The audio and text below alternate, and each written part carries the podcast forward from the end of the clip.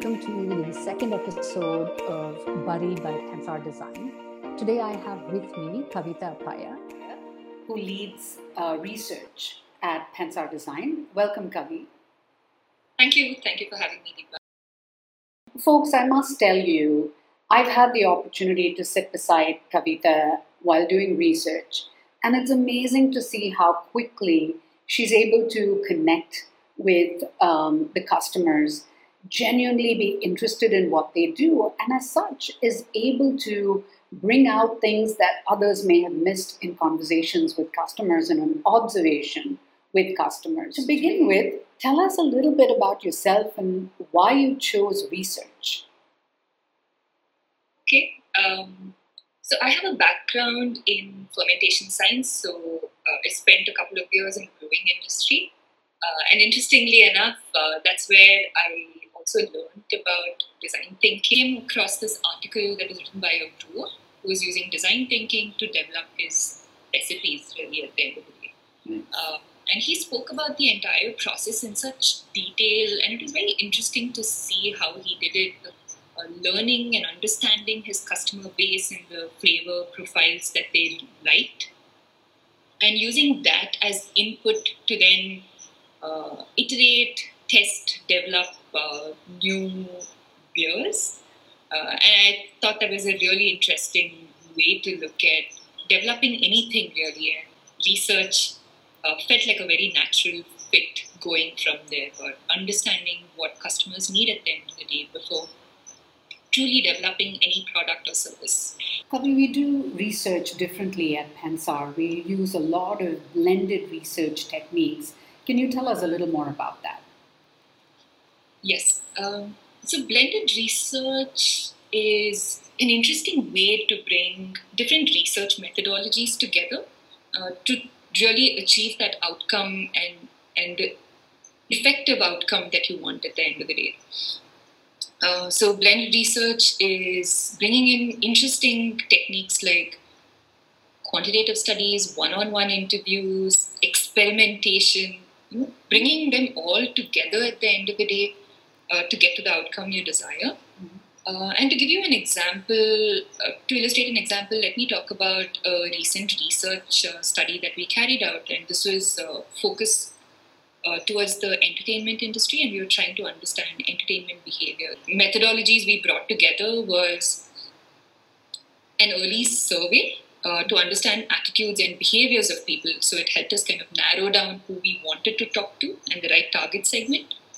Uh, then we used one-on-one interviews, and the one-on-one interviews really helped us um, familiarize ourselves, build a rapport with the person that we wanted to, you know, interview and research.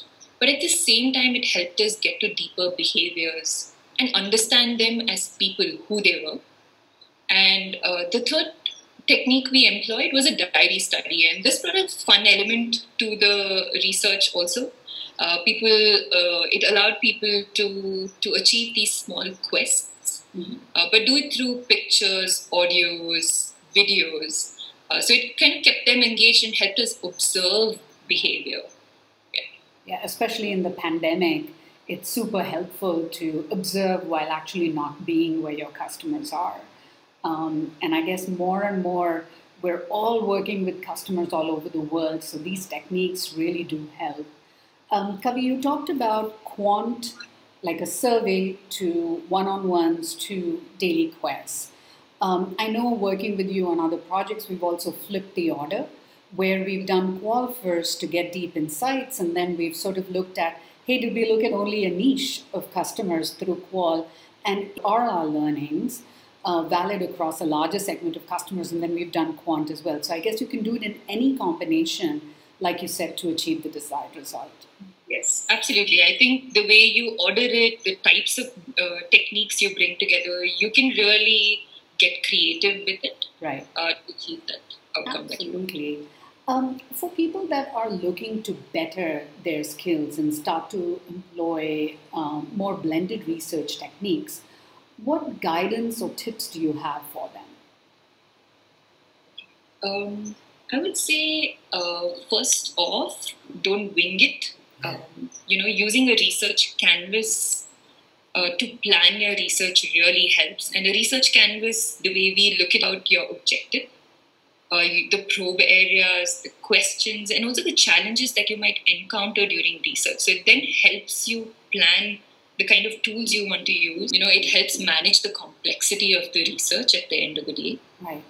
The second thing would be to plan the tools, spend the time to plan the tools that you want to use so that you're using the right ones and most effective ones. Mm-hmm. And lastly, I would say uh, it would be about keeping it engaging. Uh, so use very simple techniques like um, a two by two matrix. Uh, what it then helps the participant do uh, or the interviewee do is interact with the tool while also having the conversation to support what they're doing. So it puts things in perspective even for them and respond to it in the best way uh, in, and in the most relevant way. Awesome. So we'll, uh, folks, what we'll do is we'll link to both the tools Kavi referred to, the research canvas, as well as the two by two. But Kavi, what is fascinating is that we're actually innovating tools. It's not like they're the standard discussion guides that we stay with, but you're also looking at engaging the customer as you go through the interview. That's fabulous. Um, Kavi, on the flip side, let's say someone is just beginning research and their journey in terms of talking to customers. What tips do you have for them? Uh, first off, I would say be curious. Um, truly be interested in getting to know the person. It allows them to share stories with you. It allows them to know that you're interested and, and therefore, you know, open themselves up. The second thing, uh, something that we often talk about at Pensar is the 90-10 rule. Uh, the 90-10 rule goes back to spend 90% of your time listening and really 10% of the time talking. Mm-hmm. Um, and lastly, I would say a little um, counterintuitive, but helpful, right? Because you've gone there to learn, so you really need to listen.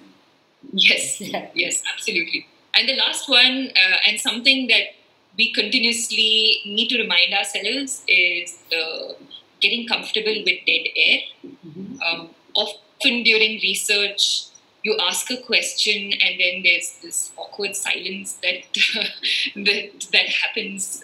And and really don't feel the need to i think fill that gap.